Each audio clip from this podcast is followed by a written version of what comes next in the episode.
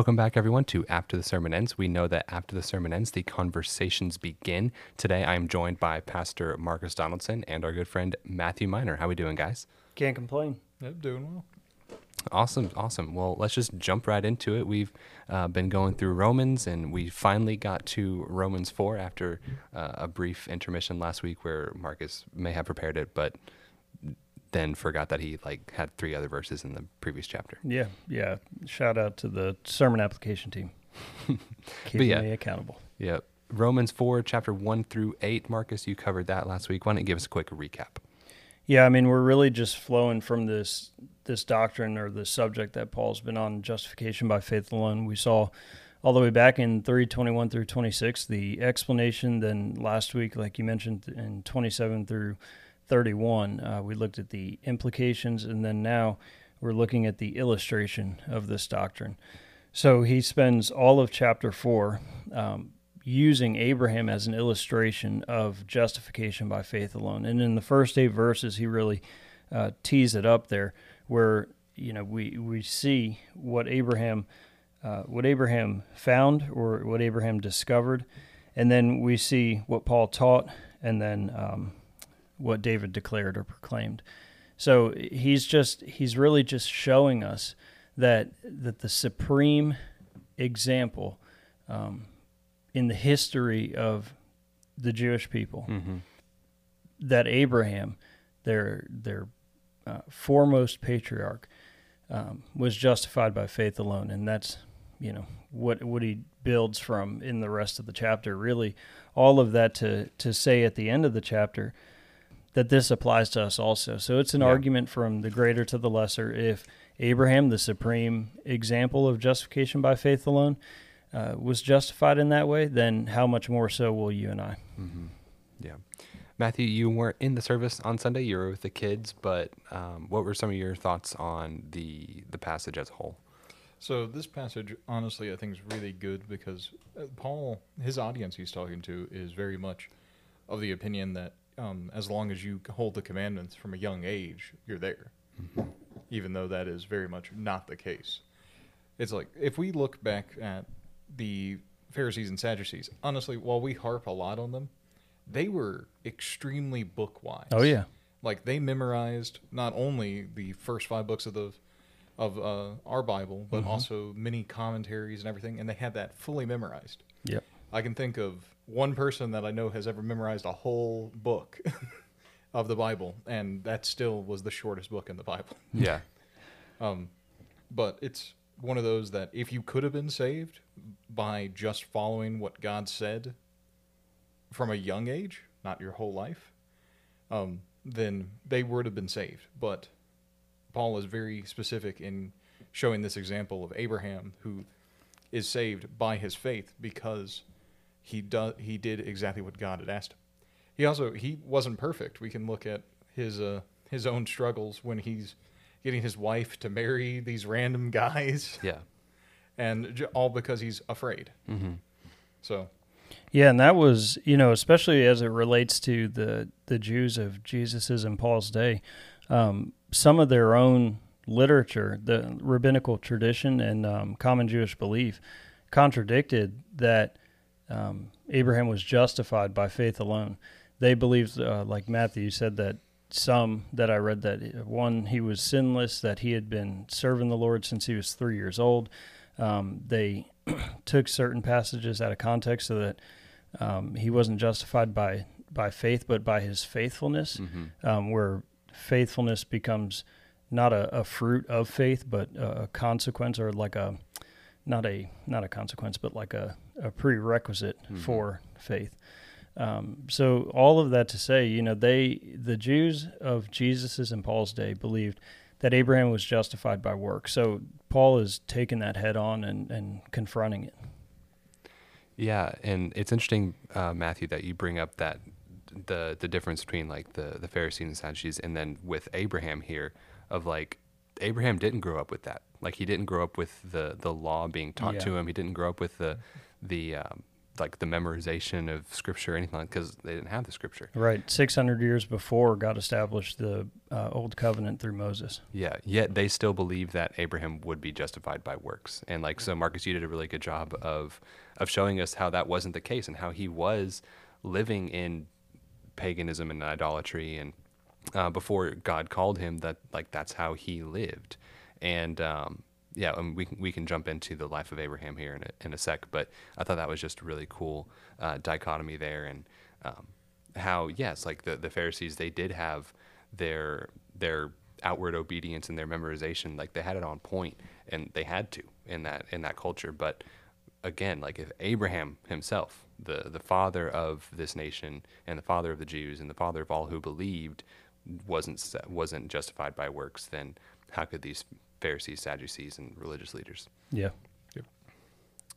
yeah so let's just jump into that first point of um, let, i mean why is paul singling out Abraham as the the supreme example here.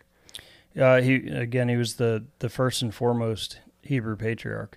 Um, it was through his loins that um, the nation of Israel was born, um, and through his loins that the Messiah would ultimately come, that Christ would ultimately come. Um, you know, so he, when when you thought about um, the father of the Jews, right? We see that in John eight. Um, we have Abraham for our father, and Jesus is like, no, that he's not your father. If you if he was, you would do the works that Abraham did. Um, but it's so when you thought when they when they try to trace their lineage back to like this is the person, this is the founder, this is the starter, etc. It was Abraham. Yeah, and then um, and then you you went into kind of his life when Genesis 11 through 15 there. Um, why don't you give us a kind of a quick um, rundown of like what you were explaining in your sermon? Yeah, when we and Paul doesn't go here in this passage, but I think that that even the the Gentile readers of this letter um, were steeped in Jewish tradition and history, um, so they they didn't necessarily need the whole history lesson. Now, a lot of us being um, relatively unfamiliar, maybe with you know the, the Old Testament, but also uh, the patriarchs and especially Abraham, it, it, was important for us to understand. Um, and I think it, it's very, it's a great source of encouragement to understand that when God called Abraham in Genesis 12, what we see at the end of Genesis 11 is that he was a, an idolater, right? Like he was a, a moon worshiping pagan. Um, and he was seemingly content in his paganism. We're not told that there was anything inherently righteous about him. We're not told that he was this like this pious individual. He was he was essentially a Gentile. Um, but w- God called him in Genesis 12, 1 through 3, made the, the, the promise to him. Um, and what we see in uh, Abraham's life and his story, the, the narrative in Genesis is that um, that he failed repeatedly. Like Matthew said, he told the sister lie not only in Genesis 16 but also in Genesis 20. Um, he he instead of trusting God in that famine, which is what led to the the first sister lie in Genesis. Um, sorry, not Genesis 16, um, Genesis 12. He fled to Egypt instead of um, instead of trusting in God. He uh, slept with his wife's servant, um, following the wife or the advice of his wife and had a in, in hopes to have a male heir with her. Yeah. So he was trying to initiate God's promise on his own, um, according to his own schedule, and and you just see this this um, constant struggle that I think most of us, uh, if we're honest, struggle with on a daily basis. You know, we we read God's word, we read His promise um, about all who are in Christ, about our sins, about our um, our our future, um, that He's that He's guiding us, that He His Holy Spirit indwells us and is leading us into holiness. But we struggle um, sometimes, and Abraham is a good reminder. One um, that God is the one who initiates this relationship. Um, two, that He's faithful even when we're not, um, and then three, that that when you fail, it, it's never it's never okay to to sin, right? Like we don't want to um, we don't want to belittle, but God has uh, in Christ provided the once and for all sacrifice for sins. Um, and that's past, present, and future. And the only reason that Abraham uh, was justified was by faith. So, you know, we're, we're not earning a righteousness with God. We're not um, trying to win it. We're like, if we're in Christ, we've got it because of Christ. Yeah, um, it's one of those ones for me that Abraham is so human. Like this is the reason why I love the Old Testament is just how human it makes these people. Yeah. Because you know, like if you were writing this story from today's perspective, someone was going to write a fictional story. You'd never do half the things Abraham does. No. Like you wouldn't write him so that way he's constantly failing. He's never living up to these expectations. But w- what I love is that throughout all this, God has still found him favorable because of his faith. Yep. And no matter how many times, because even after the covenant, he continues to sin. Yep. It, it shows that even at the beginning of this journey in the covenant, that we will continue to fail, but we need to refocus on Christ. Yep. And it isn't any, there is no works that could get us there, but instead it is that faith, that faith alone that gets us to there. Mm. Yeah, and I think all of this just goes to show that he really had nothing to boast about. You know, and Paul's making that clear. It's like if he if it was based by works, and then Abraham would have had something to boast about, but still, even then, not before God, because the standard is not before other men. The standard is not between like Abraham and other humans and us and other humans. It's between us and God. Yeah. And I just I just hear it all the time, and even in my in my own the lies that I like um, have against myself is like, oh, I'm not as bad as that other person. Mm-hmm. Yeah. Like I've had a I've had a better week than even myself last week. Right. Like I'm doing pretty good. Or like this person said this, and I'm like I'm not thinking that, and I'm comparing myself to either other people or even like my old self and i'm like oh i'm not i'm not that bad and trying to justify myself but ultimately the justification lies in christ because ultimately we have nothing to boast about before Yep. god and like we we all stand condemned without without that salvation Yeah, and you know, to your point, the implication here is that if he had earned it in any way, um, Abraham would have reason to boast before man and before God. He could, like we said on Sunday, get in heaven and sing "How Great Thou Art" while looking in the mirror, but he can't because he he did nothing to deserve it. And in Abraham's life um, that we see in Scripture paints that very clearly for us. Yeah. Yeah, I was reading in my study Bible this morning about it, and it was saying about how, like, if it was based on works, then God would have owed Yep. salvation and would have owed righteousness Yep. to Abraham or to anybody, really. And God is not going to owe anything to anybody. And I like what you said on Sunday about, like, how God doesn't do duets. Yep.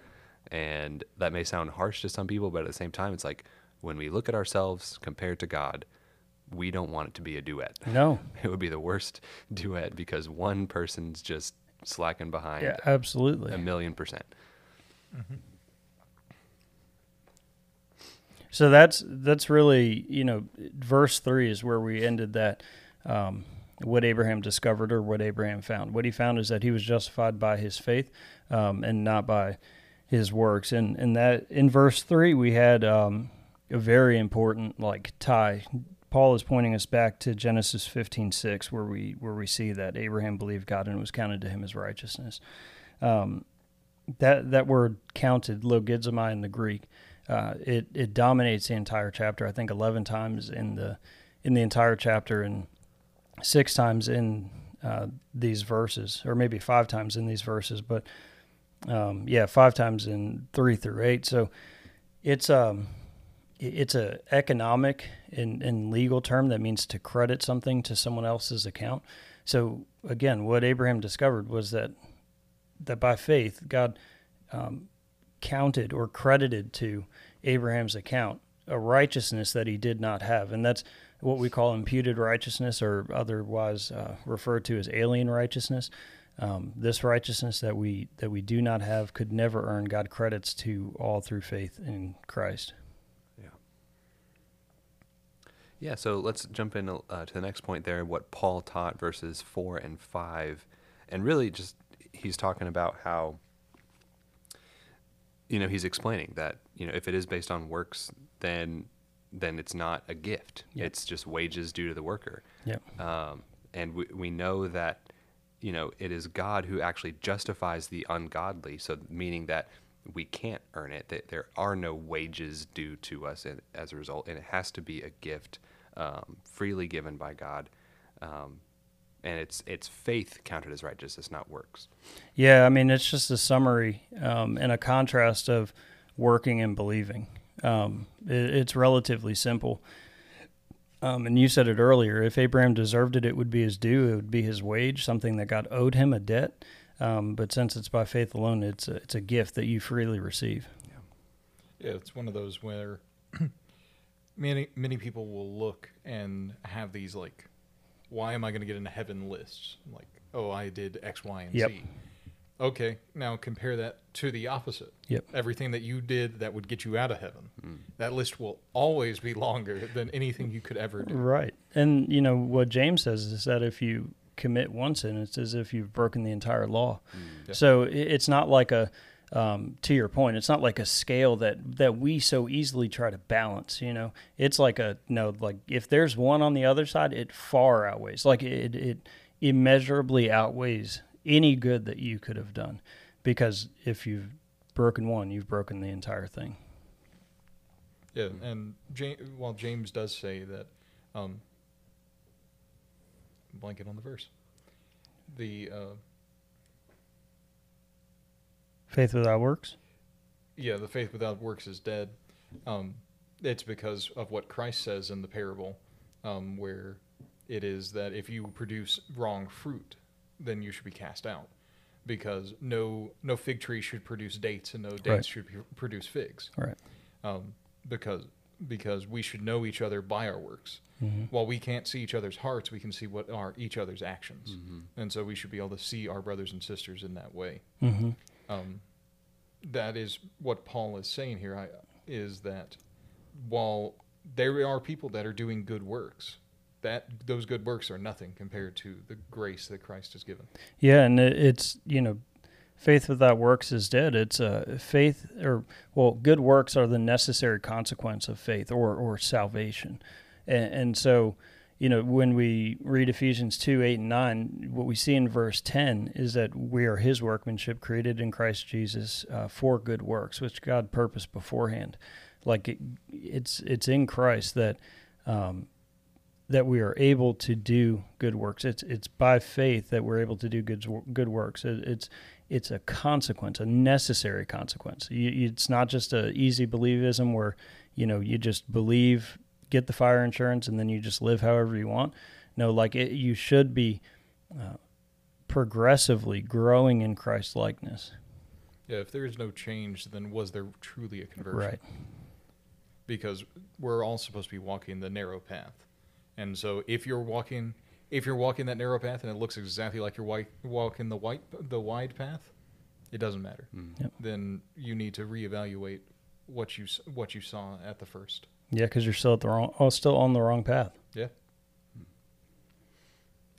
Cool. Anything else tangent. there from from Paul's thoughts? or- Last last I would add there in four and five is that he's um, lumping Abraham into, um, uh, but believes in him who justifies the ungodly. He's lumping Abraham into the ungodly, yeah. um, and I- and I think again when we consider what the Jews believed about Abraham, it's an important distinction to make. That's good. Now jumping down here to what David declared, and he uh, Paul references uh, two verses from Psalm 32 about, Yep. um, you know, blessed is the one whose lawless deeds are forgiven, whose sins are covered. Blessed is man against whom the Lord will not count his sin. Like beautiful, beautiful verses there. Um, what is what is David declaring there? Paul includes him to substantiate his argument about Abraham. Um, and, and really, he's saying that David is saying the exact same thing that I've been saying. Like anybody reading this, um, what you should see is that from as early as Genesis 15:6, and I would argue that you can see this in the in the fall um, in the garden, but as early as Genesis 15:6, um, this has always been on the books. And then we move from Abraham to David, who, you know, hey, here's the the king of Israel, the great king of Israel, who declared the exact same thing. He realized the exact same thing, and this is something that he's been saying. Um, so Paul's using him to substantiate his claims, uh, or his claim of justification by faith alone. And we see a lot of like really important words, but the that we honed in on on Sunday. But the the three imputations are the thing that I I spent a little bit of um, a little bit of extra time on because I think that they're they're so important. And those three, just again, the first one being in the garden, where God credited or counted or imputed Adam's sin onto everybody else. He was our representative, just like a, a football team. If one player jumps off sides, the whole team is penalized. Mm-hmm. That means we became uh, sinners long before we ever existed. And we read Romans five twelve, where um, it's the the proof text or one of the proof texts for this imputation. The second one is that um, all the sins of anyone who would ever believe, all who would ever believe, were got imputed to Christ on the cross. Uh, Corinthians 5.21, For our sake, that's believers, he, God, made him, Jesus, to be sin who knew no sin, so that in him we might become the righteousness of God. Jesus was sinless, lived a, a perfect life, but on the cross, God put all of the sins of everyone who would ever believe um, onto him as the once and for all sacrifice. Those are the first and second imputations, the third being where God imputes. This is what we're talking about here, this third imputation, where God puts uh, or imputes credits to um, righteousness, Christ's righteousness to all who would ever believe. That's what I was going to say with the second. Yeah. We became sinners long before. Um, God credited them to Jesus on the cross. And there are, are people who ask, you know, and and I've even wondered this sometimes, and I think a lot of people still struggle with this, especially as a, as far as justification is concerned. You know, we're talking about past, present, and future sins. The your sins were all future two thousand years ago when Christ died on the cross. That that was the the point. That's good. You know, so it, it's not a matter of like, well, I'm saved now, I have to be sinless. Yeah, that's the goal. Very impossible to do practically um, if you're as as wretched as the, the Bible says that you are. Yeah, but sorry, but God credits his righteousness to all who believe in Christ through that once and for all sacrifice. Yeah, and if you go, it's God. He knew what was going to happen before the start, the foundation of this world, and so God, knowing that, would not have provided just enough to cover just like. You can't lose your salvation based off of any works that you can do, Mm-hmm. because God knows we are going to continue to sin. This Yeah. is a process of sanctification, Yeah. not a process of boom, you're a saint. Right. I- I mean, we get to Romans seven and we and we see that clearly. Yeah. And it's also, if we look at other examples, like he's quoting David here. David is said to be a man after God's own heart, yet he murders a dude, takes his wife, and has a kid with him after trying to get the guy to get get relations with her to cover up his own bad doings. And then like you can look at his son. Solomon, wisest dude ever, according to the Bible, yet he was so depressed and sought after worldly pleasures and not focused on God for so much of his life. Yet he builds the temple. Yep. It's like God uses these imperfect people to do his perfect will. Yep. And that's just so awesome. Yeah, I, I I agree. It it's awesome. It's amazing. That's why we can sing "Amazing Grace" with um, glad hearts and humbled hearts, instead of, you know, well, I, yeah, I was a sinner, and to the point that the Lord saved me, but but now, you know, I'm sinless. Like, well, you just haven't read the Bible. Yeah. you know, look at the people in there. There, there's only one perfect person who has ever existed on this earth, and that's Christ. Everyone else, either before they were justified by faith alone or after, struggled. To Matthew's point, Yeah. um, even the the author of this this book, the Apostle Paul. Yeah, he, he's like a master theologian at at a young age. Yeah. Mm. And then he's like, okay, I'm going to go kill all these people. And then he learns, well, should not have been doing that. Yeah, I mean, he was looking for the Lord, just not in the way that we mean it. Yeah. Yeah. Go one more thing on those three imputations. I thought those were really, really interesting. And I think, yeah, that, that final imputation is probably the hardest for us to grasp. Like it's it's pretty easy for us to know that Adam's sin affects all humanity, and we can all, like in Christianity at least, believe that the sins of all the world have been put onto Jesus. But I think we we struggle a lot of times with believing that His righteousness is fully imputed to us, um, because like we have that mentality of like, oh, we we've been saved now, it's up to us to do better. And I think of like there's some like there's movies out there where it's like people have been in prison and they're like just messed up their life and then they, all of a sudden they get a second chance. But then from that second chance, it's like uh, it's up to them to do better. It's up to them to you know make sure that their their path is, is a good one. Where it's like in our life, like no, we're still gonna need someone to walk with us every single day and like be the director of our life and, and guide us and not let us go back into that prison. A hundred percent. I think you know to that point, it's. I never want to um, ignore personal responsibility, striving for holiness Right. personally, but then at the at the same time, you know, we we not only have somebody walking with us, we have the Holy Spirit living inside of every born again believer. We have God's providential hand guiding us, um, you know, at, at- through through this life, and then. Um, secondarily it we live in a performance culture which is like oh somebody has done this for me. They've given me that second chance or they've cleaned me up or helped me out. Now i got to do right by them. Um, and yeah that's certainly like an expression of gratitude but to your point where where it gets um, very difficult for us to accept uh, that third imputation uh, god's righteousness to all who believe in christ um, that we've been talking about in verses one through eight of Romans four. It's um, it's hard to see, and, and I think it's that's one of those one of those times where you have to trust in God's word of promise, just like Abraham did all those years ago. Well, It's like, you know, m- many people use the phrase, um, you need to pull yourself up by your boot- bootstraps. The thing is, if you actually know the history of this phrase, the history of this phrase is that when mines collapsed and you were going to die, they told you that because you can't. It is physically impossible to pull yourselves up by your bootstraps. Someone had to pull you out of this mine.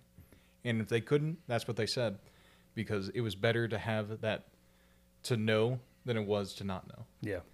Um, so also to to get my C.S. Lewis out of the way. There uh, we go. Screwtape letters. Yep, I was expecting it. 100% what I would recommend with this one, because in the Screwtape letter, C.S. Lewis does a really good job of showing people, like one of the major tactics is getting a Christian or getting anyone to just focus on themselves. Yep. It's like, oh, I have to do this, Hmm. because if you if the word "I" is anywhere in the statement, you're you're not going to be able to save yourself. Yep. You, it is it needs to be that I failed, and Christ succeeded. Yeah. yeah for sure. All right. Uh, any final thoughts or encouragements for the listener today? To uh, focus exactly on that. So don't focus on your own failings, but focus on the success that is in Christ. Using these examples of these Old Testament heroes as like an example of that while we still will commit sins, that we need to focus on Christ and Christ alone. Yeah. Um, also, if you want to hear any more about Abraham or um, any more on James, you can listen back in the podcast Yep. because we went through both of those here at City Church. Yep. There you go. All right. Well, listener, thank you so much for joining us today. That we hope that you were blessed by this conversation. Uh, you can join us at City Church in Gainesville on Sundays at 9:30 a.m. We're we're continuing to champion that new time. Uh, we're really excited about the the things coming up. We're also getting ready for the fall with back to school things. So uh, be on the lookout for those Wednesday announcements. But uh, listener, thank you so much again. Until next time.